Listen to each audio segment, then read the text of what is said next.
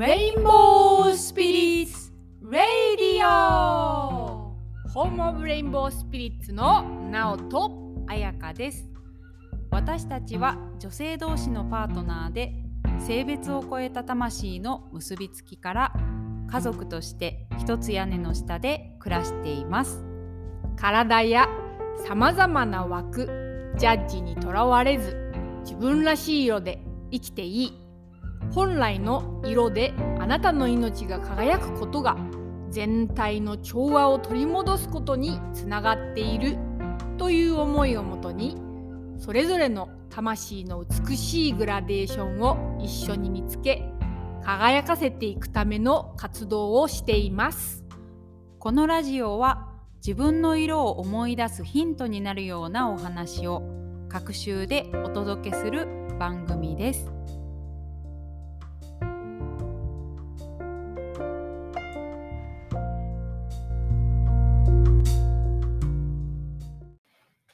今日は5月の27日に収録しています。はい。29日に配信予定です。うん。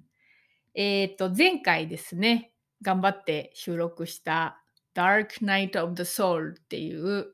えっ、と、何でしたっけ？魂の闇に寄り添うお話だったっけ、うん。暗い夜に寄り添うお話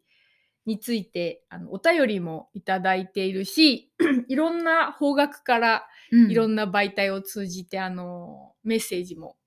くださっていて、うん。あの頑張って撮ってよかったなってうん。思いましたね。一人の方はなんかこうすごい宝物のように聞かせてもらったっていうのをわざわざメッセージで私たちに送ってくださって、うん。ねそれい嬉しかったよね。うん、結構なんかあの言葉にまだこうしきれないんだけどすごくこう愛おしいものをもらいましたっていう風に言ってくれる人が多かった。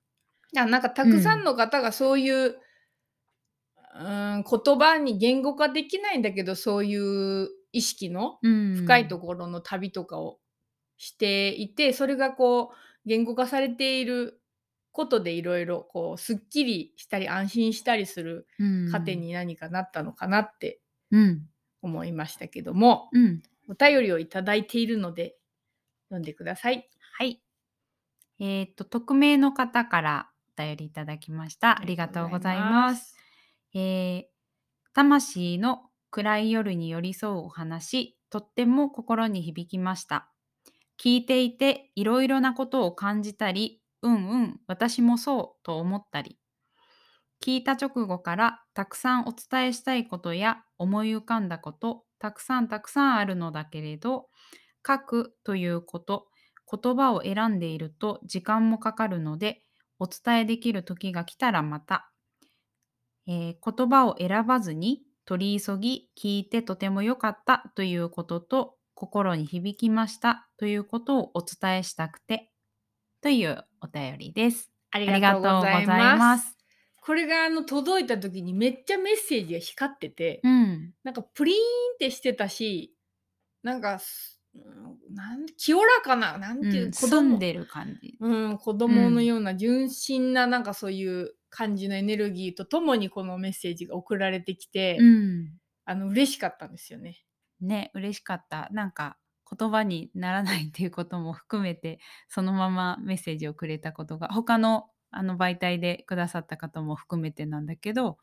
すごいあー話してよかったなって思えた。そう、ねなんかあのー多分これを聞いてくださっている方の多くが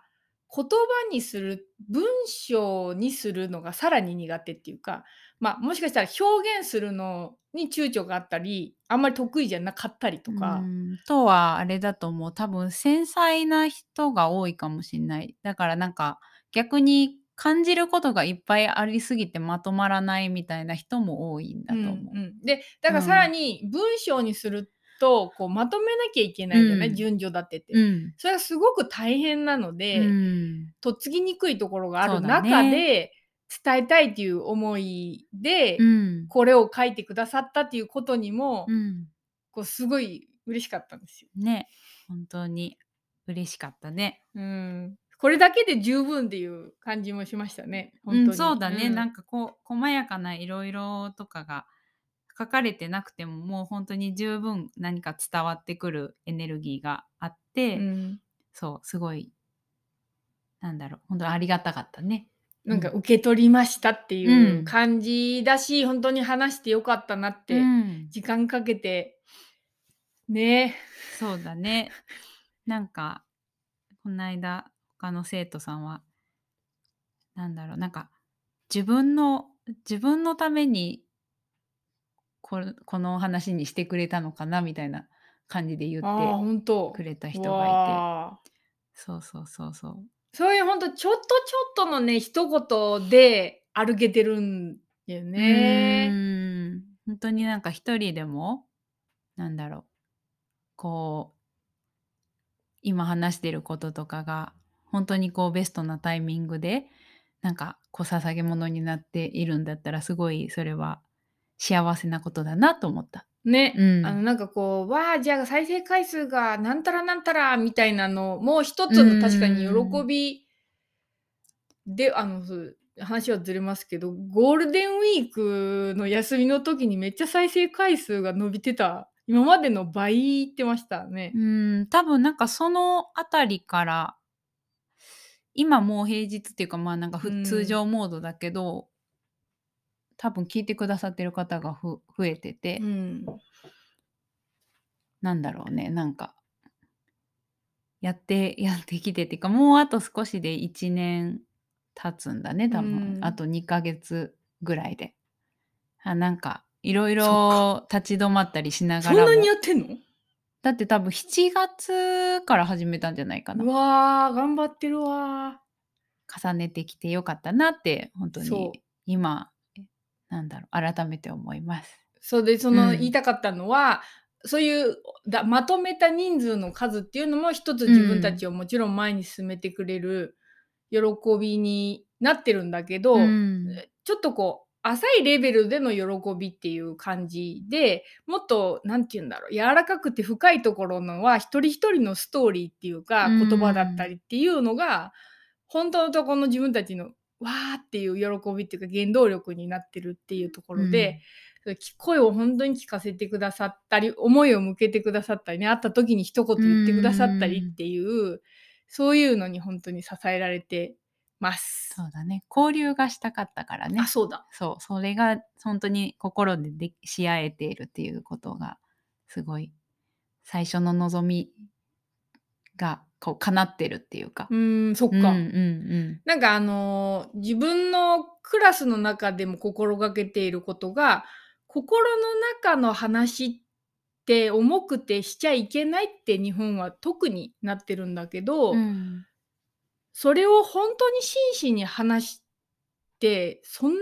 に嫌なものなのかっていうか逆に美しいとか宝物がたくさんあるっていうのがなおが思っていることで、うんもちろん愚痴になっちゃったりとかなんか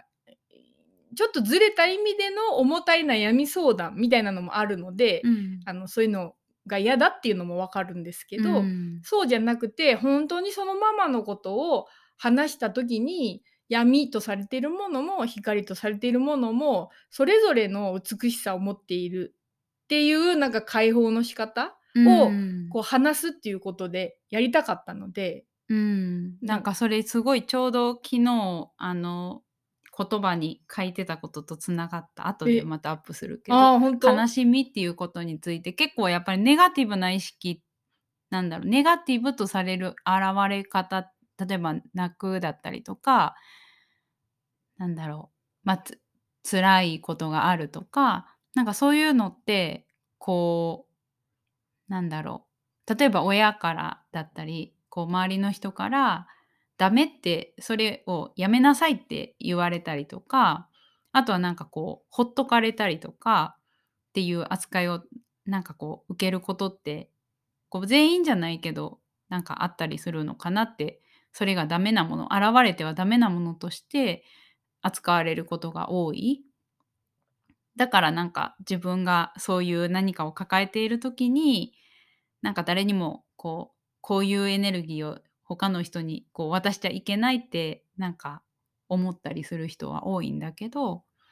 本当になんかなんだろう。笑顔例えば笑顔から泣き顔になるっていうことがなんかいいこといいっていうところから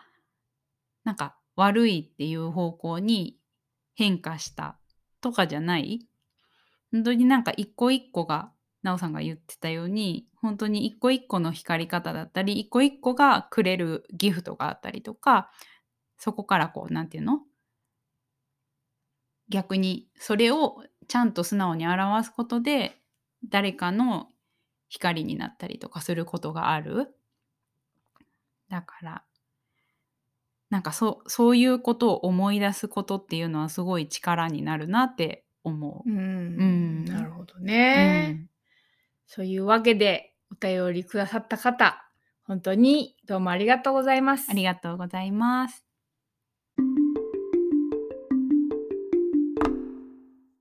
というわけで今日の本題なのですがはい。今日はですね同性婚ということについてちょっと話してみたいなと思います。うん。同性婚のアピールをしたいとかそういう話じゃなくてうん最近、ちょっと自分はびっくりしたことがあって、うん。あのたまたまあのいつも写真を撮ってもらっている大好きな千早ちゃんという友人であれ本当に素晴らしいプロフェッショナルなカメラマンであるうん。友達に、うん。まあ、ずっと写真を撮ってもらってるんですけども、うん。まあ、今回もちょっとこれから頑張っていきたいということで、うん。あの写真を撮ってもらったの。うんでその素敵な本当に素晴らしい写真をうん。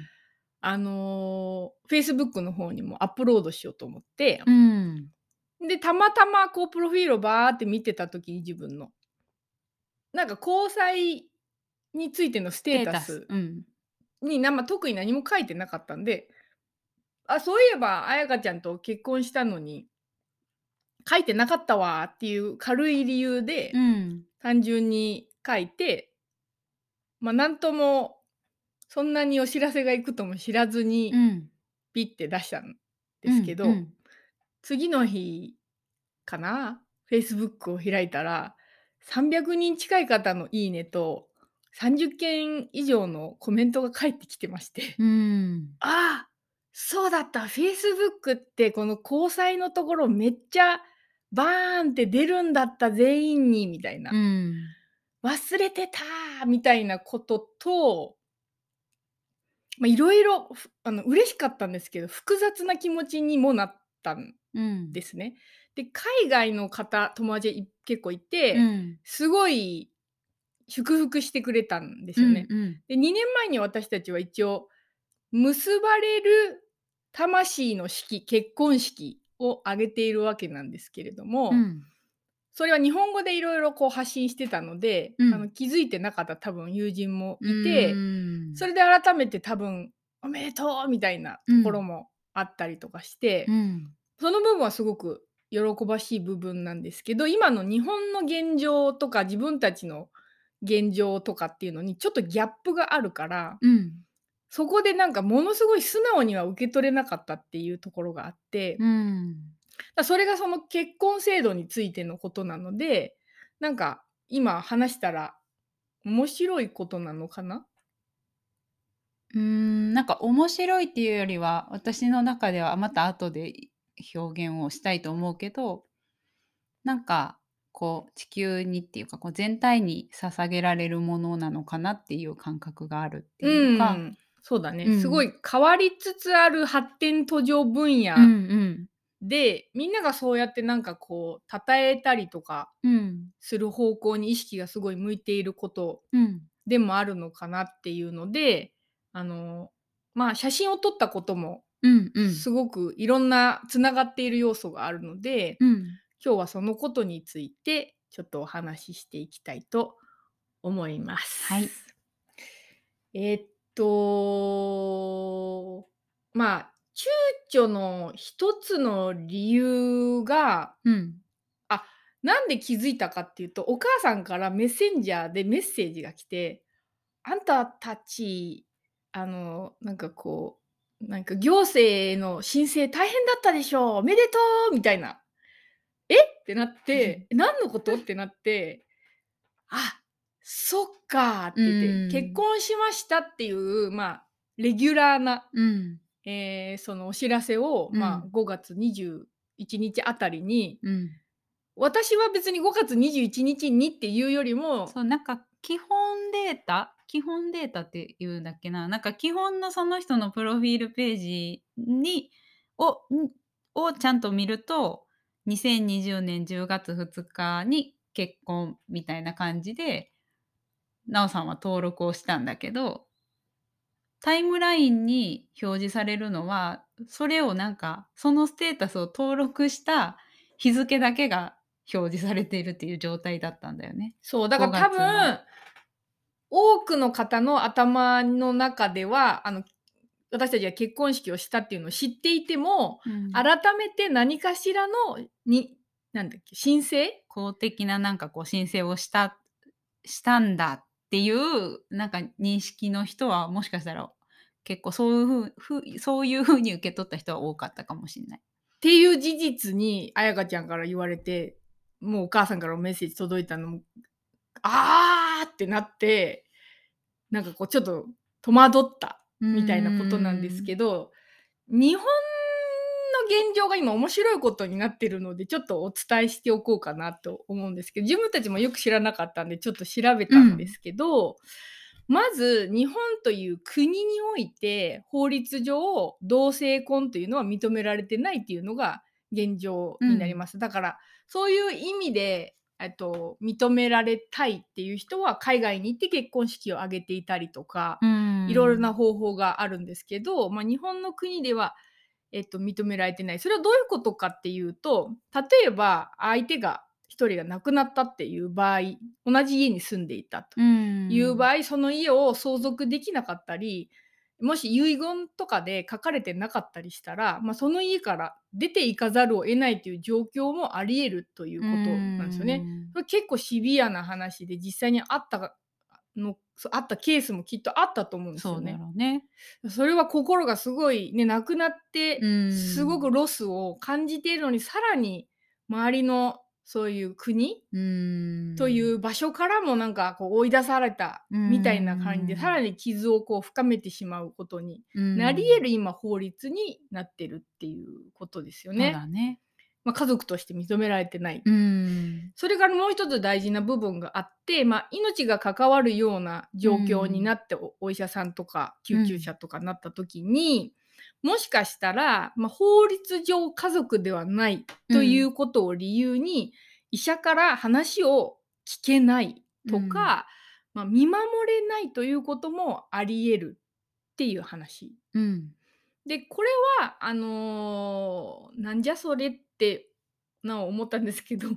パートナーシップ制度っていうのが日本は導入されていて、うん。これはいろいろな自治体例えば渋谷区であったり、えー山梨だったら唯一甲州市うん。であったり今かなりおもう日本の全国の自治体の中の半分がこのパートナーシップ制度っていうのを導入していて、うん。えっと、結婚に相当するという証明書を出しているそうです。うんなのでそれを持っていくと病院で家族と同等な扱いが受けられたりとか、うんまあ、公共住宅っていうところに家族として入居することも、まあ、可能だ。うんだけどケースとしてはあれだよね。すなんかその結局病院の判断によるだったりとかにはなってるみたい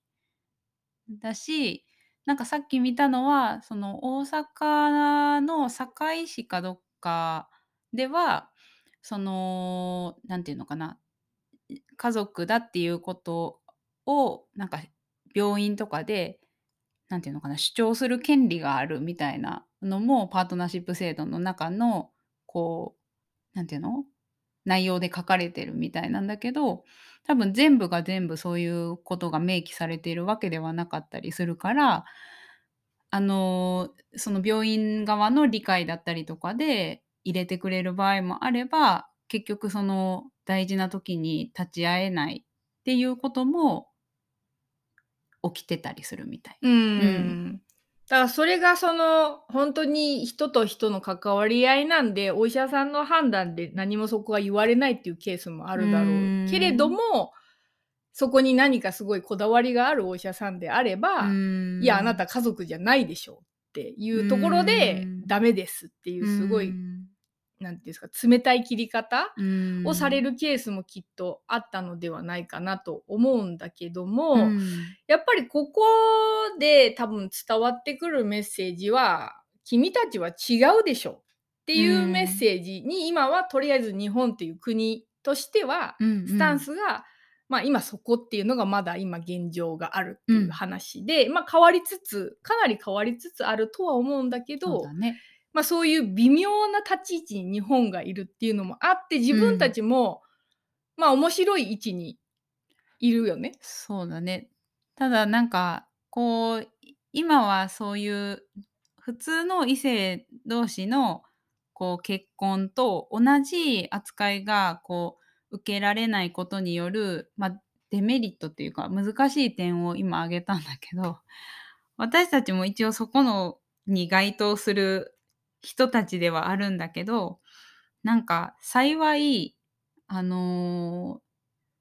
ー、受け入れられてしか今のところ来てないっていう現状があって。そういう公的なところで、うん、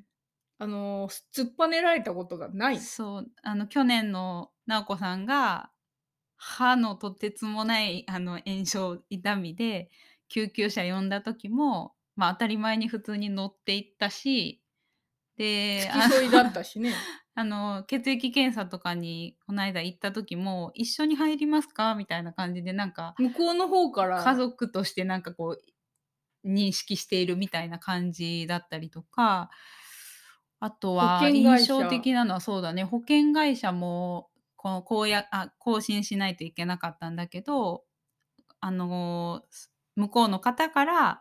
えーとパートナーシップのなんていうの証明を出せばあの同じ待遇がこの保険がちゃんと適用されますっていうことを。しばらくこう深いいろいろ細かい詳細な話をした上で、うん、あの向こうから聞いてくださってあのちょっと聞きづらい繊細な話にはなりますけどどういうお関係ですかってわざわざ聞いてくださって、うん、いや実はパートナー同士なんですってあそうだと思いましたって言って実は今保険会社の方ではその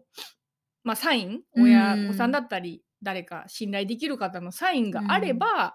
あのこの保険の適用が家族として、あの認められるんですよって言われて、えーでそのやっぱ数が、ね、そうそう、うん、すごく多くなってきてるっていうのもあって、うん、まあ、それが導入されてるっていうのが会社の方からこう言われて、うん、わ日本も進んでるんだねってこう自分たちは結構こうなんかそれを主張したりとか求めたりするタイプではなくてなんか中川のその結びつきがこう自分たちで確かに感じられていたらもうそれ以外に何も別にいらないじゃないっていう感覚あとはその周りの人たち、自分たちが地球の家族だと思っているような人たちに、まあ、認識してほしいということで式をしたりとかもしたんだけど、そうそうそうそう。だからなんか別に国に認められてなくても自分たちの意識でそうやって結婚式もできる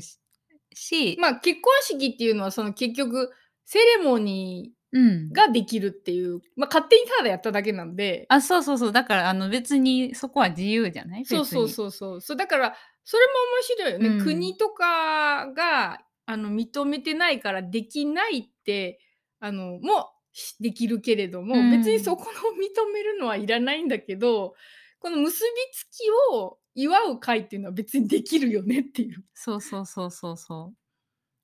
なんか本当にセレモニーって結構こうありがたさをこうより認識することができたりとか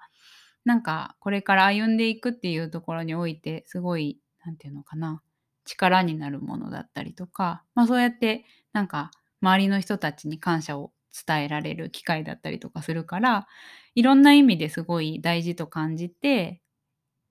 やったんだよね。そうあの、うん、じそれはなおが昔からずっとその結婚式っていうセレモニーをやりたいっていうのがあって、うん、自分がそういう性があの、まあ、普通じゃないみたいなね、うん。のがあの認識されてるっていうのもあったんだけどなんかこうみんなの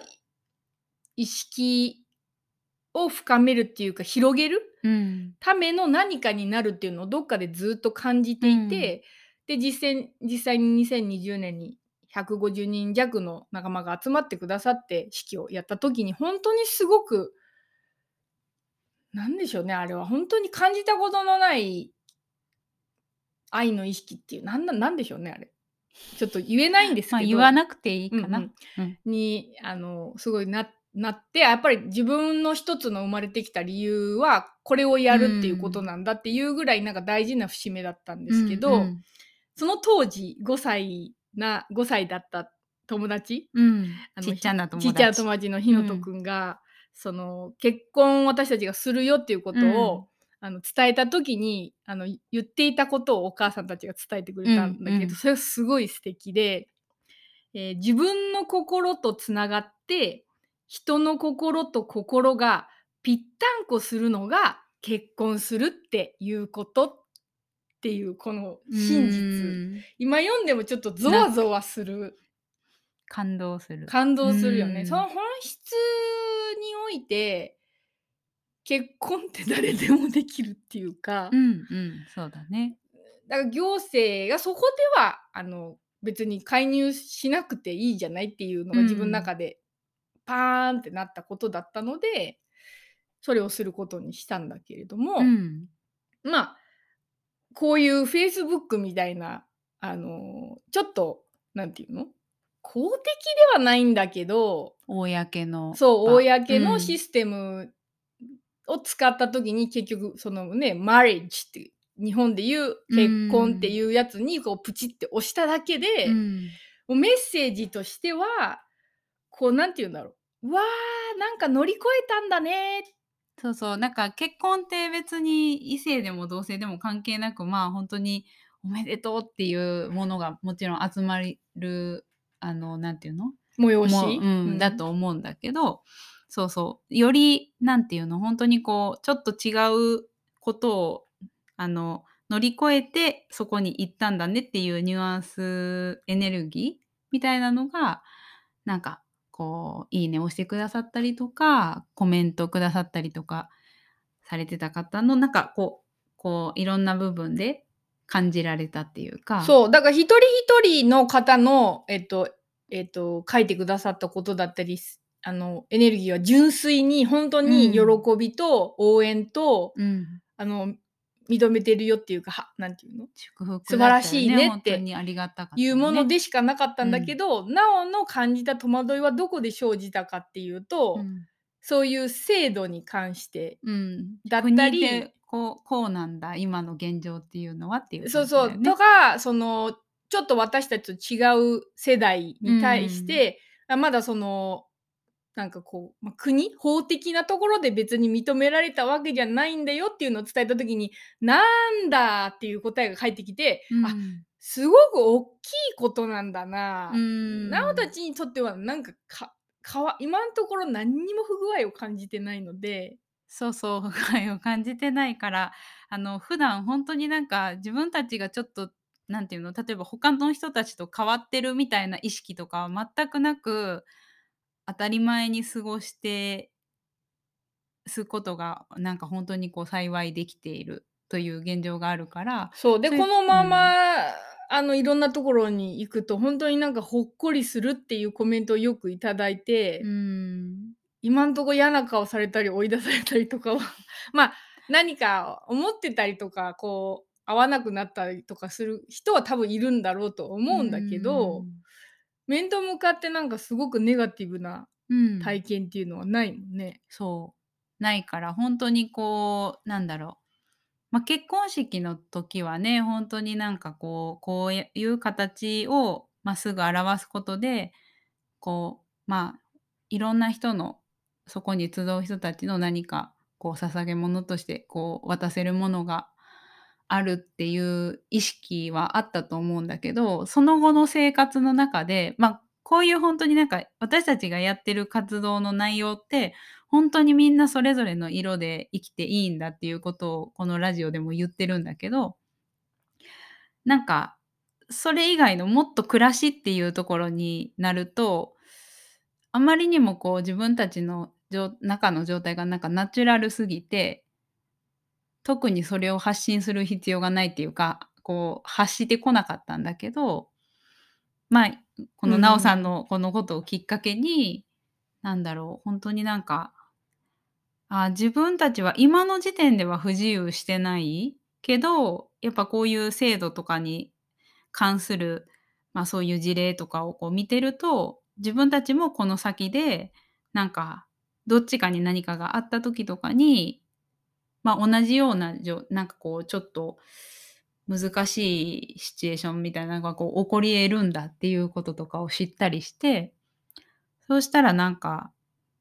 なんだろう。別になんか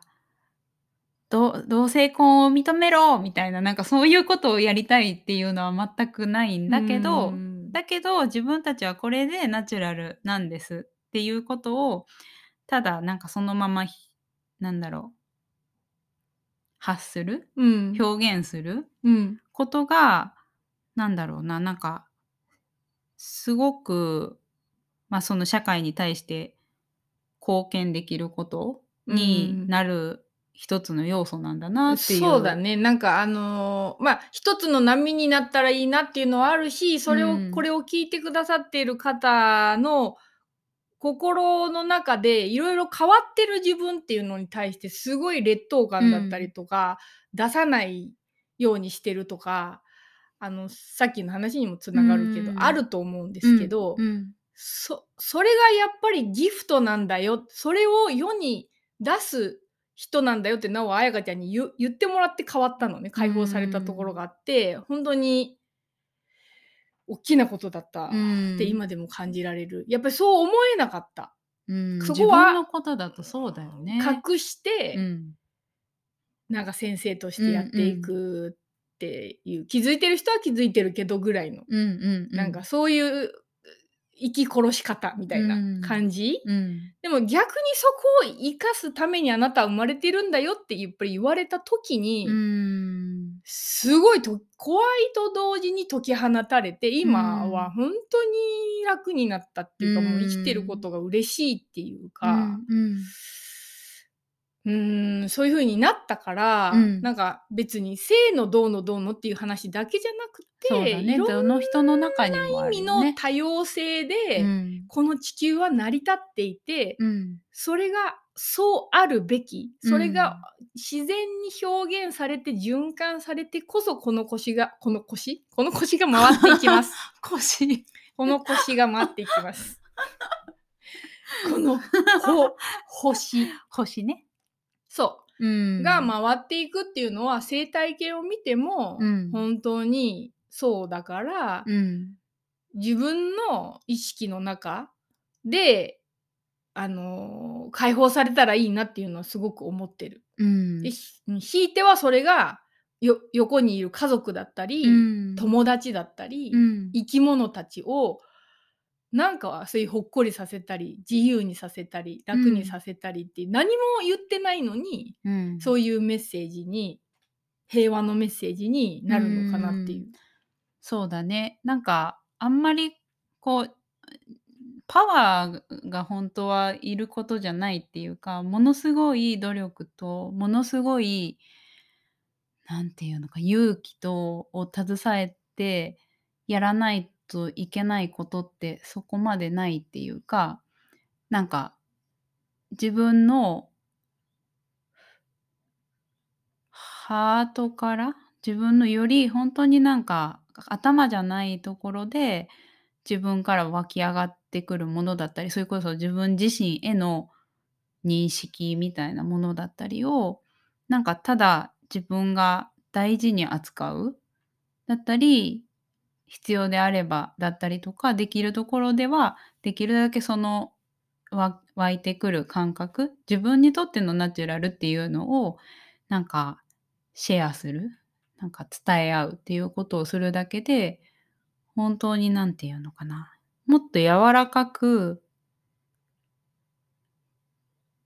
一人一人の色とかパワーっていうのが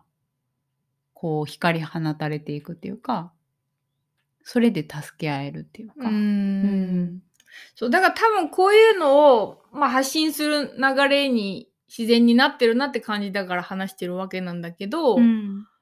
あのーやっぱり今こう移り変わっている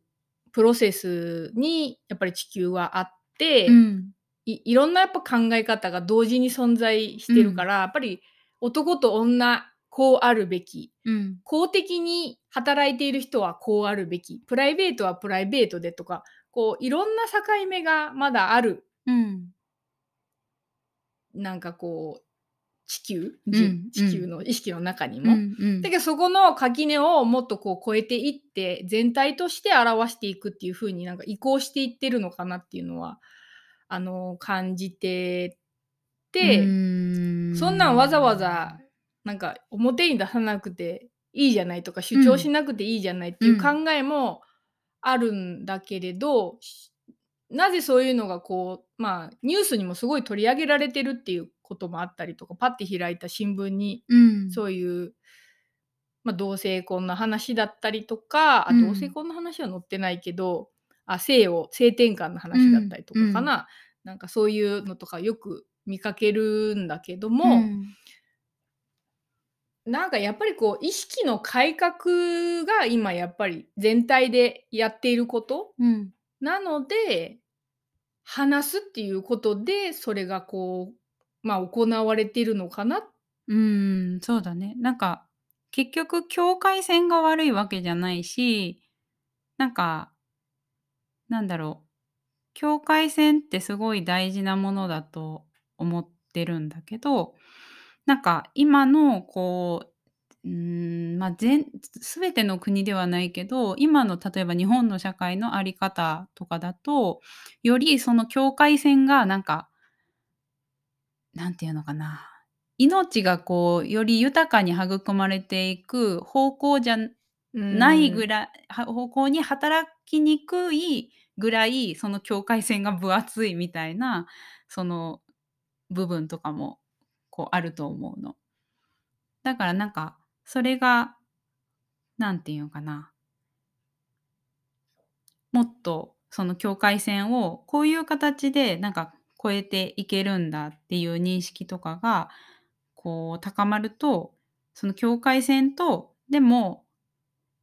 は作っていいんだけどだけどそれを超えて本当につながっていくだったりとか育んでいく豊かに循環していくこともできるんだっていうことのなんかそのバランスっていうのがなんかもっとなんていうのかないいところがこう見つかっていくんじゃないかなってういう。ん。うん。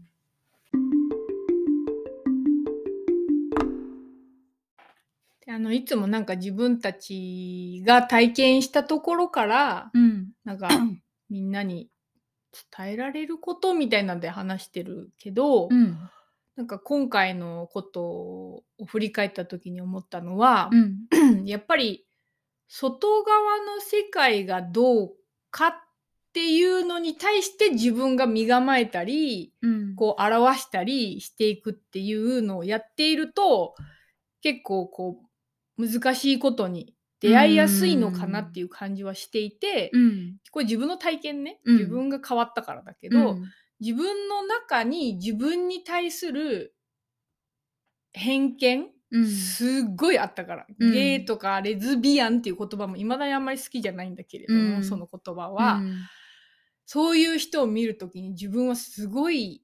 蔑んで見てたりとかしてたの。電車の中で、バカにしたりとか、うん。距離を置いたりとか、うん。それ自分に対してやってるのね。その人たちにでは全くないの。だから、うん今も誰かにもしそういうふうに、まあ、思われてる可能性もあるんだけど、うん。に対してあんまりどうのこうの思わなくなったのは、うん。自分を理解したからでうん全然私の問題ではなくてその人の中に性に対する恐れがある、うん。見てない部分があるうん。っていうので、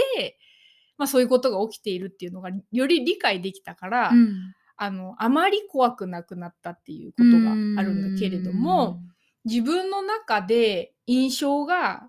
あの柔らかくなったっていうか問題がなくなったっていうか、うんそういうのがどんどん消えていったら、うん。本当に現実で出会う体験は何も問題が今のところないっていう、うん。本当にいろんな公的な人うん。この前だったら商工会に行ってあのさらって話したりしてみたけど、うん。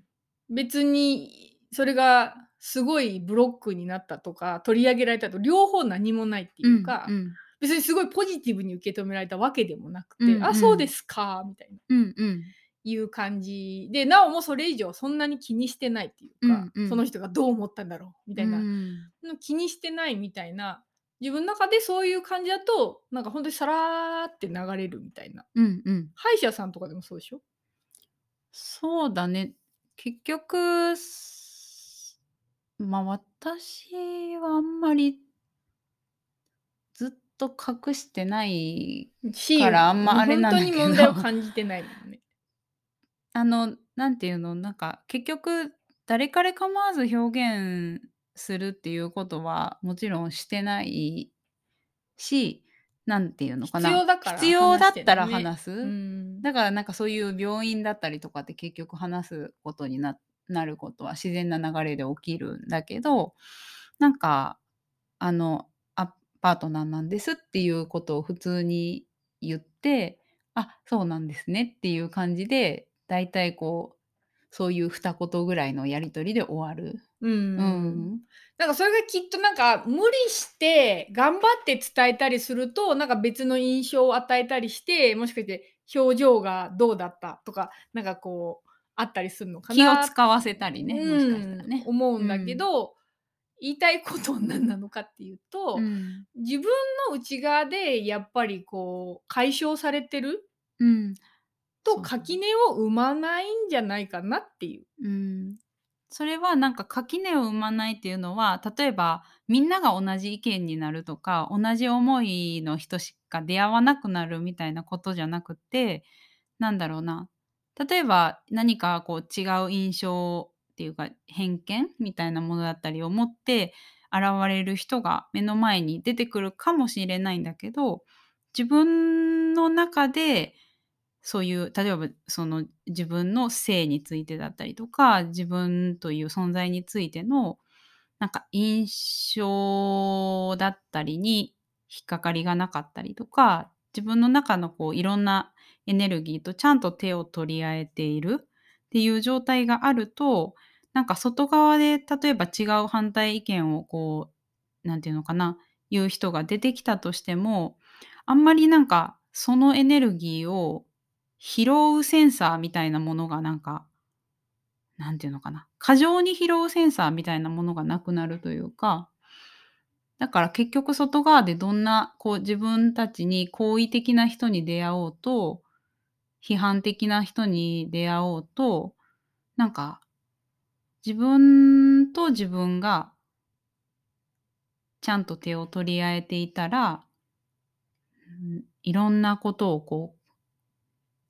う楽にではない場合もあるかもしれないんだけど結構超えられるっていう感覚がある。うんでそれにすごいあの役立ったなって思うのがなおたちは今回のストーリーの場合だったら写真を撮ってもらうっていうことだった。うん本当にまあ写真ってネガティブをポジティブにっていう印象うんを撮ってその印象をや焼くっていうことでうん写真っていう写すものにうん。変えるっていう、影と光の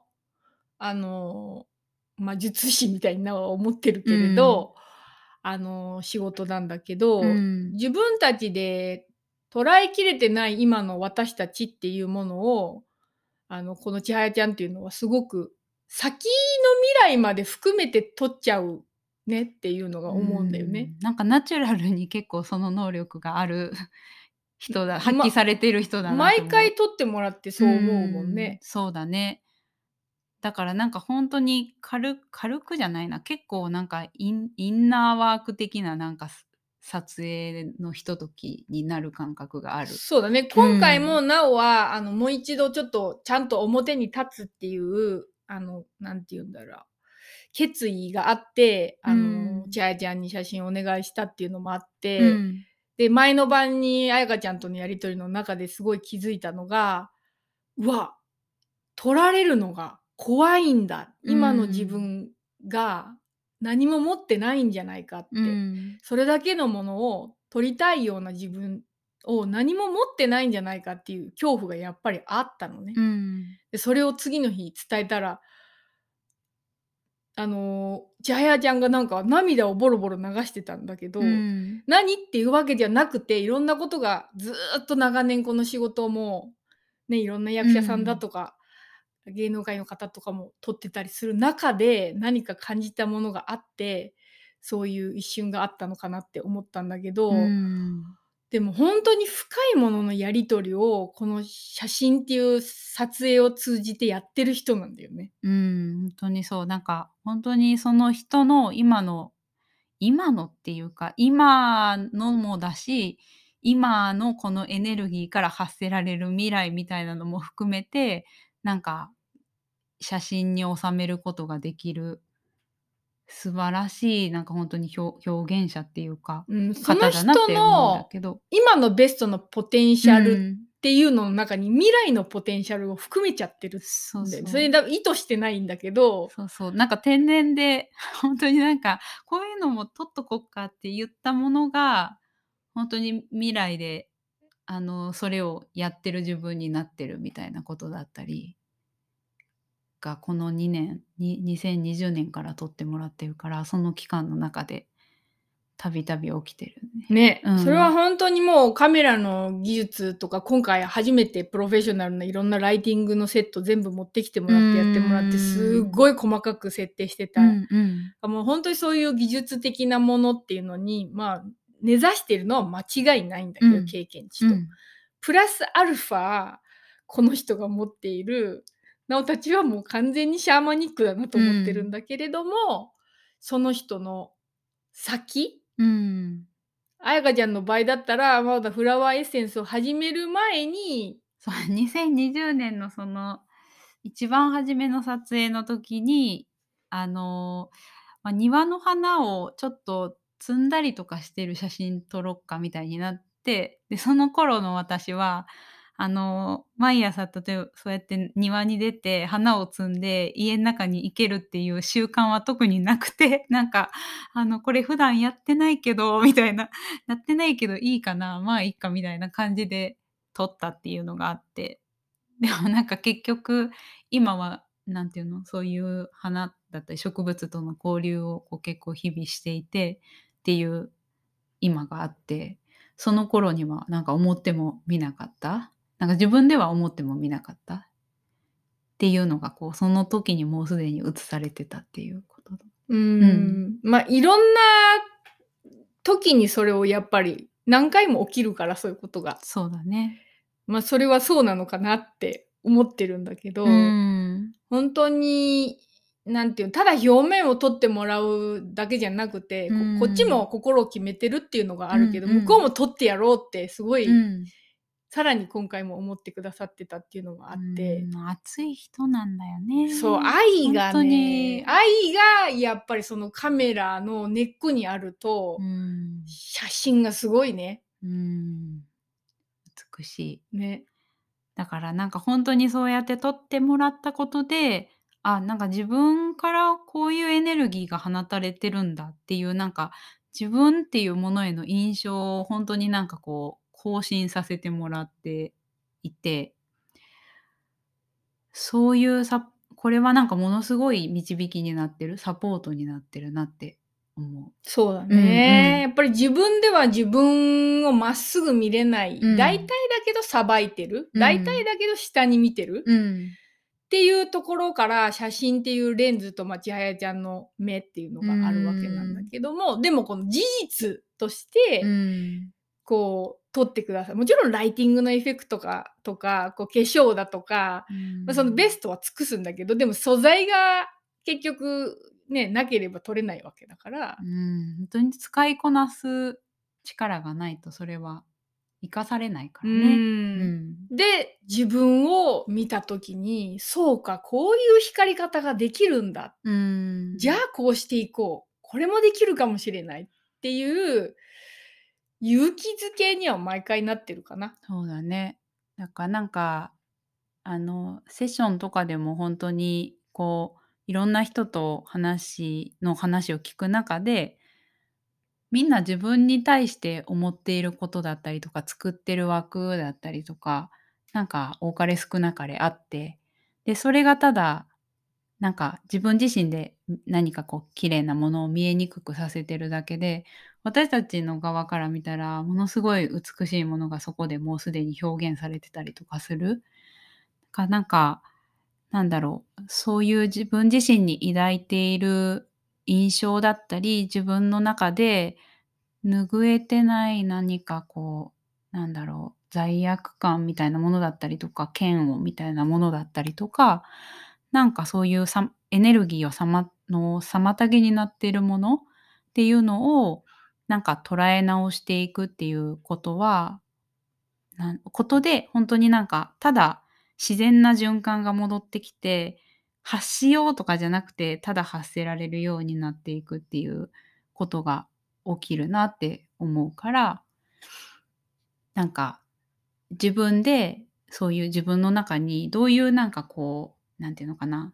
印象のブロックみたいなものだったりとか、こう自分の中で決めつけちゃっていることだったりとか、止めちゃってるものがあるかっていうのを見るのもすごいいいし、それができない時、うん。自分でできない時に、あの前回のラジオではそれぞれ漢方の先生だったりエッセンスの先生だったりとかにサポートをお願いしたんだけどもやっぱりそういう写真も本当にそうだったけど違う新しい目でその今のそのまんまの美しさだったりとか真実っていうのを捉えてくれる人のサポートを借りるっていうこともなんかすごく助けになるから。そう人がたくさん住んでる地球に生まれたことの一つの理由が関わり合いっていうことなのかなっていうのがあっうだね。てでなんかそのやっぱり何かサインが来て、うん、ブロックを感じるとか苦しくなるっていうのはサインだと思うんだけど、うん。やっぱりもっと本来の自分に戻るとか、うん。この今の意識を拡張するっていうのうん。はそれぞれの魂に絶対来てるサインだと思うんだけれども、だけれども結局本当のことを知るのが怖い。うん。本当に見見てほしいし愛してほしいっていうのは肯定根底にあるんだけど、うん。なおもあるけども、見られるのが怖い。うん。し知ってしまわれるのが怖いっていうのがやっぱりこう両方ああるからだね。足止めになるんだけれども、だからそこがなんかこう信頼する人を見つける大事なポイントなのかなって思うんだけど、その繊細な部分を預ける手放してみるっていうか、うん。相手に任せてみる。うんことをするとこう結構こうふわっとかくるっとかするっとかいう感じで意識の拡張だったり展開が行われたりとかなんかバラって自分の中の古い意識がバサって落ちたりとか、っうんていうことが起きるのかなっていう。そうだね。繊細な人はあの誰かに頼むっていうことが結構なんか人に触れられることだったりとか人とこう心のやり取りをすることだったりとかがよりなんていうのかな難しく感じるあのその繊細さをこう共有できるし合える人っていうのが結構限られてきたりとかしてなかなかなんかサポートって言ってもこう人っていうところで言うとお願いできないあの状況だったりとかにもなんかいう人もいるのかなっていうのをここ最近感じてたんだけどでもそういう時になんかすごく助けになるのは結構やっぱり自然かなって思うから人っていうサポートじゃなくても本当になんかちょっとでも緑の匂い嗅げる時間とかなんかちょっとこう空ぼーっと眺められる時間だったりとかなんかそういうのだけでもフラワーエッセンス飲んだりアロマとかね。そうそうそうそう、うん。本当になんか自然界の力を借りるのはすごくサポートになるっていうかあのなると思うんまあ、静けさの中でうん受け取ることができるから、人が怖い理由は言葉を話すからなんだよねう。そうだね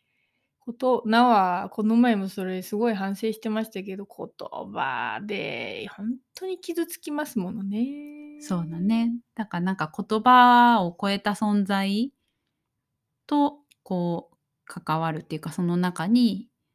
身を委ねるっていうのはもうちょっとやりやすかったりするのかなと思うからそれぞれのなんかあのしっくりくる人だったりとか、まあ、自然界だったりとか方法でなんかそのままの今の光をできるだけこうまっすぐなんていうのかな見られるところにこうチューニングできる方法っていうのが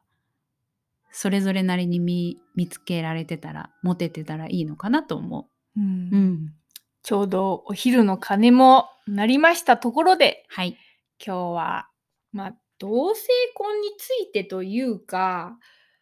それを通して、うん、通して、本当に多様でいいっていうのが自然界が表してくれていることで、人間の意識がそれに今追いついていっているっていううん感じだと思います。だから一人一人にこういうふうになんか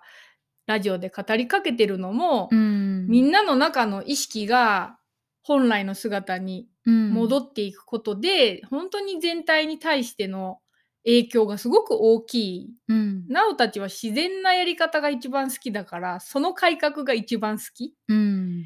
そこを、あと信じてる、すごく。その力をすごく信じてる。信じてる。うん。なんか無理にグイグイグイって進めていくのも悪くないんだけど、時にはね、うん、うん。あんまりなおたちにすごく合ってる感じがうんしないうん。から、中のところを進めていくっていうか自然に剥がしていくみたいな戻していくみたいなところの、まあ、力になったらいいなと思っています。はい。はい、それでは私たちのお知らせをさせてください。はい、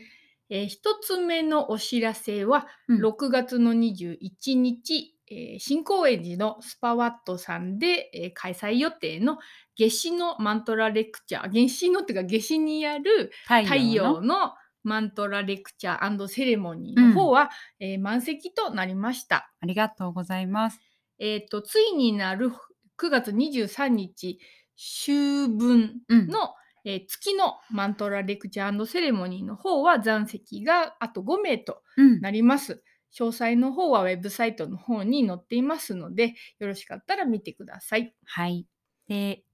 セレモニーについて、そうだねんあのレクチャーっていうまあそのお伝えするっていう講座と合わせていつもいつもっていうか最近か。ね。うん、セレモニーっていう形をすごく私たちは大事にしてきてるんだけどなんかそれがどういうものなのかっていうのが、えーとまあ、参加された方のあの側の実際のね、うんうん、あの声をいただいてたりとかするのでそれをあの今ウェブサイトのあのウェブサイト内のページにちょっとまとめていたりします。でもうすぐアップしようと思っているのでまたそれはあのアップでき次第あのインスタとかでお知らせしようと思いますので、まあ、そういうのを見ていただいてあいいなって感じたらぜひ、ね、20 9月23日、えー参加していただけたら嬉しいなと思います。よりなんか月っていうか秋分で秋だし、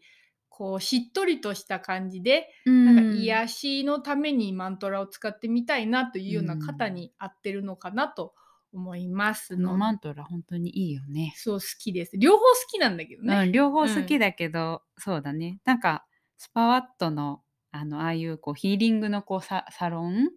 の中でこの月のマントラやるのすごい楽しみだなって思うね。ん。二つ目のお知らせです。はい。えーっと6月18日私と直子さんそれぞれの場所で、えーワークショップを開催します。で1つ目は10時から、えー東小金井のお塩カフェで、えー聖なる直感の花を開くフラワーエッセンスとアートセラピーのワークショップを開催します。初めてですね。は。い、あの一人でね、あのこういう違うあの場所でやるっていうのは初めてですごくあの好きな場所でできることが嬉しいんだけど、あのフラワーエッセンスとアートセラピーっていう2つのツールを使って本当になんか自分のことを感じる自分のことを認識するっていうこと感覚とつながることってすごくやっぱり大事だなって改めて今思っていて。で社会とか世界とかで本当にいろんなことが起きてる中で自分が大事にしたいことは何なんだろうだったりとかいろんな情報が本当にこうわーって行き交う中でなんだろう自分の中の本当に真実とつながらないとなんていうのかな。生きにくい。そう分かんなくなるしすごい混乱が起きやすくなるなる時代だなっていうのがあるのでなんかずっと感じるっていうことはあの大事にしてきてるテーマなんだけど今それをすごいサポートしてくれるのがサポートだったりとか育んでくれるのがこの2つのツールだなって感じてます。フラワーエッセンスに関してはどんな感じなのかなっていうのをあの受け取りやすく、えー受け取ってもらいやすくするためにおとついから「今日の花のメッセージ」っていうのをあのなおさんが提案してくれたりあとは東小金井のあの村の仲間というかのあの紬の家っていうあのアーユルベーダサロンをやってるあのミサちゃんのあとお話ししたこともきっかけだったりとかであの動画配信をすることにしました。なのでよかったら、えっと、このワークショップにもし参加できなくてもその動画だけでもあの見てもらえると何か感じてもらえることが興味がねねあったら聞いてもらったこういう感じなんだみたいなホームオブレインボースピリッツのインスタグラムの方に投稿を上げています。はい。とあのアートセラピーの方もねあのはあのなんていうのかなやったことない人にそうはピンやったこととこなないい。うん、と思うんだけどなんか本当にこういう感覚をあの自分の感覚とつながるだったりとか自分の認識言葉とかでは認識できない領域にあるなんか本当にこう深いのところにこうしまわれたなんだろうな過去のものだったりとかなんだろう自分の本質の光みたいなものもこう同じところにあったりすると思うんだけどなんかそういうものを書くっていう行為の中で浮かび上がらせることができる見える形にあのさせてもらえるっていうところが本当にこうアートセラピーのものすごいささやかな何なんだろうささやかななんていうのことなんだけど絵をちょっと描いてみるっていうでも冒険なんだよね。そう。だけど本当にすごいあの深いものに出会わせてくれたりとかっていう。それがその大した絵である必要が全くないのにすごく深いところに行けるっていうところが、うん。アートセラピーの凄みなのかなっていう。そうだね。本当に一本の線からでも自分のことを知れるしなんか本当にこう浮かび上がらせてその自分の見えない領域とつながっていくっていうかそういうのを見ていくことで必要な解放だったり癒しが起きたりとかあとはなんか自分ってこういう人とかこのことはいいこととかこのことは悪いこととかっていうなんか今まで生きてきた中でついてしまったこう固まった印象だったりそれがこうずれてたりとかすることもあると思うんだけどなんかそういうふうに固まってたこうイメージとかっていうのを超えさせてくれるとか超えさせてくれてその本質の知恵だったりとか光っていうのがなんだろうな本当にこうまっすぐそのまんま見えるようになるっていうことがものすごいなんか私にとってはアートセラピーはそのそれがすごいなんだろうなまあ形になって恵みだなっていうね。うんうん、ん思うしより本当に何て言うのかな頭で情報としてきょこうキャッチしたことっていうのはなんだろう。それだけだとすごい一時的なものだったりとかするんだけど本当にこう味わう感じるとかそういう感覚的な作業をするとかっていうことを通してなんか自分を見ていくとすごい本当に深いところにアクセスできて深い変容だったりとか理解っていうのが促されるなっていうのを感じるので、えーまあ、これを取り入れています。ので何かこうピンときた方必要だなと感じた方は是非参加してほしいなって思います。はい。そしてあそうだねえっと、あ午後ね、あやかちゃんはその後、うんあの個人セッションの枠があって、個人セッション枠は、えっと、4枠あったんだけど今もう2枠埋まっていて、えっと、1時からと2時から。これはあのフラワーエッセンスの、えっと、その人に合ったものをお話を聞いた上で選んで調合してお渡ししますっていうあの内容のものななので、えっと、興味があったらぜひあのお待ちしております。これは詳細はあやかちゃんの個人のインスタグラムの方に詳細が載っているので見てみてください。はい、はい。で、なおの方のワークショップは場所が違いま変わりまして、うんえーヨガロータス神落合という場所をあ毎回お借りして、そこも本当に気持ちいい庭を空なんていうの開放してあの音を唱えさせてもらううんここは東京ですかっていう、えー仏像がいっぱいある素敵な空間なんですけども、こちらで2時から4時半まで、えーとお茶の時間も含めながら愛にとどまるためのアビャーサマントラチャンティングヨガスートラレクチャーという題名で、えー開催します。うんこちらはあの残席が4名となっております。でまあマントラ大地の音を唱えたり、まあ、ヨガスートラ1の13っていうところを取り上げるのでこの愛にとどまるっていうことをやっていく見ていくんだけど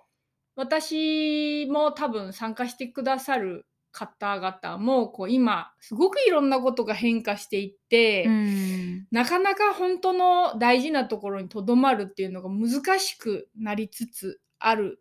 ところもある、うん。思い出しておく必要があるっていうポイントに来てるのかなっていう。うんうん。なのでそこのところを思い出すためにヨガスートラっていう経典を使って、えー、とみんなでこう話し合っていくみたいなことをしようかなと思っていて、自分のクラスでいつも大事にしているポイントは、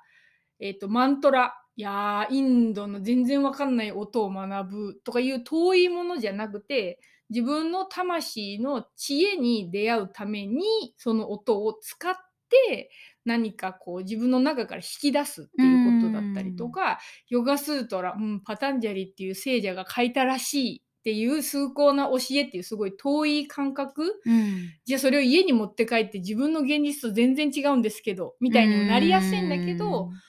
と自分の中にもともとある知恵をまあこのパタンジャリさんが分かりやすく言語化してくれているので、それを読んで改めて自分にこういう感覚があるっていうのを確認するための、なんかまあ作業みたいな感じでやっていて、うんですごく一つ大事にしているのはそのスートラを私が解説した後にみんながどう感じるのか、うん。どういうふうにその知恵を自分の中にえやもともと宿していたのかうんっていうことを言語化してもらうっていう時間を結構大事にとってるんだけど、それはなんでなおはすごい有効かなって思ってるかっていうと日本っていう社会において自分が本当にどう感じているのかっていうのにすごくブロックがうん全員の中に埋め込まれている。うん。だから本当に必要な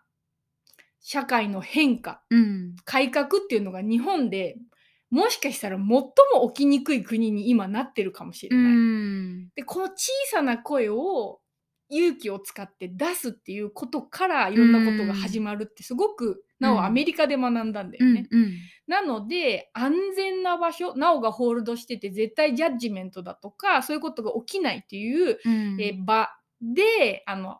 言ってみる。うん。綺麗な言葉である必要とか整理された言葉である必要はなくてうん。たどたどしくてもいいからとにかく表現してみるっていうのうん。をすごい大事に。そうすると絶対に起こることは何かっていうとそれを聞いた仲間の中に必ず何かあそれ私も思ってるうん。だとか、えそういう見方があるんだその感覚うん。いいなっていう、えっと、フィードバックがもらえるのね。うんそのことによってお互いに勇気づけが行われてなんか変化するためのエネルギーっていうのがその場から生まれていくなっていうのをなおはずっと見てきているので、だね。ここでも同じようにみんなの中にある知恵っていうのを、えっと、紡ぎ出すっていう時間を大事にしてやっていこうと思っています。はい。二つともそうだね。あの本当に両方そこに行くためのなんか違うプロセスで同じことをやるっていう感じだね。彩香ちゃんの方がより感覚的なところに寄り添ってそっから言葉を紡ぎ出したりとかするんだけど、うん。直子さんの方がより言語的なところに寄り添って、そっから感覚を紡ぎ出すみたいなところがうん。あるので、どっちのアプローチが自分にはより合ってるかな、うん。みたいなところで選んでも面白いのかもしれない。そうだね。なんか組み合わせもすごい面白いと思う。そのなんか自然に感じやすくするとか感じることがなんか自分のこの感覚でこういいんだっていうのが思いやすくなって で午後のこのなんかスートラに入るっていうのをやるともっとなんかこうわーって広がってくるものがあるかもしれない。一日ワークショップみたいな。そうそうそうそう。はしごみたいな。朝10時とで2時でしょそういう感じもいや多分本当に面白いと思う。いつもこうセレモニーでは組み合わせてやってるから。うん確かに。でまあ一緒にやってできる空気感っていうのもあるんだけど、ん。一緒にいるから出ない空気感っていうのがあるなってなってそれぞれでやってみようっていう風に踏み出してます、うんうんよかったら一緒に受けてみてくだ一さい まあそれぞれでもあの本当にこう気持ちにお任せしてね。はい。はい。で3つ目のお知らせはこれはまだ企画段階なんですけれども、えっ、と昨日と今日ちょうどねえっと、七里ヶ浜の方からお泊まりに来てくださったあの美香さんとウィリーっていうすっごいとても素と敵なキリちゃんっていううあの、ワンちゃんね最高に可愛かったですけどもあの来てくれてたんですけども、あのそこで2019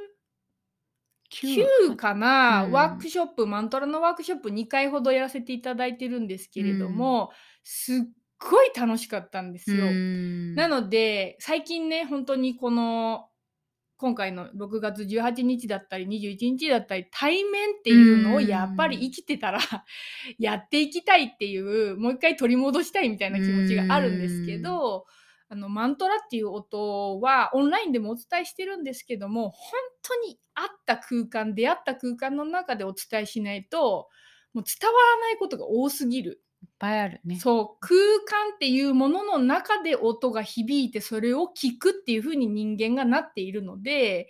やっぱり対面でやりたいよっていう思いからその七里ヶ浜でスリーサマーズヨガっていうすんごいこちらも開放的で、うん海の素敵なスジタジオだよね。そうもう本当にすくも気持ちいい空間なんですけど、うん。そこで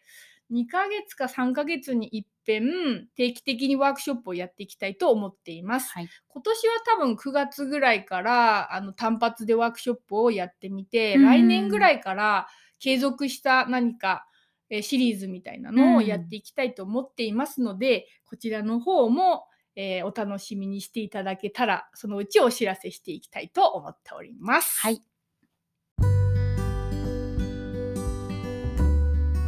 今日もご視聴ありがとうございました。このラジオではみんなからのご感想やご質問も募集しています。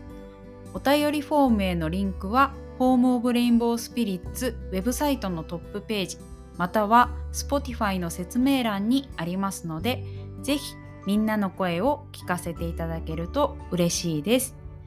次回は6月12日の配信予定です。またこの場を通してみんなと交流できることをとっても楽しみにしています。じゃあねー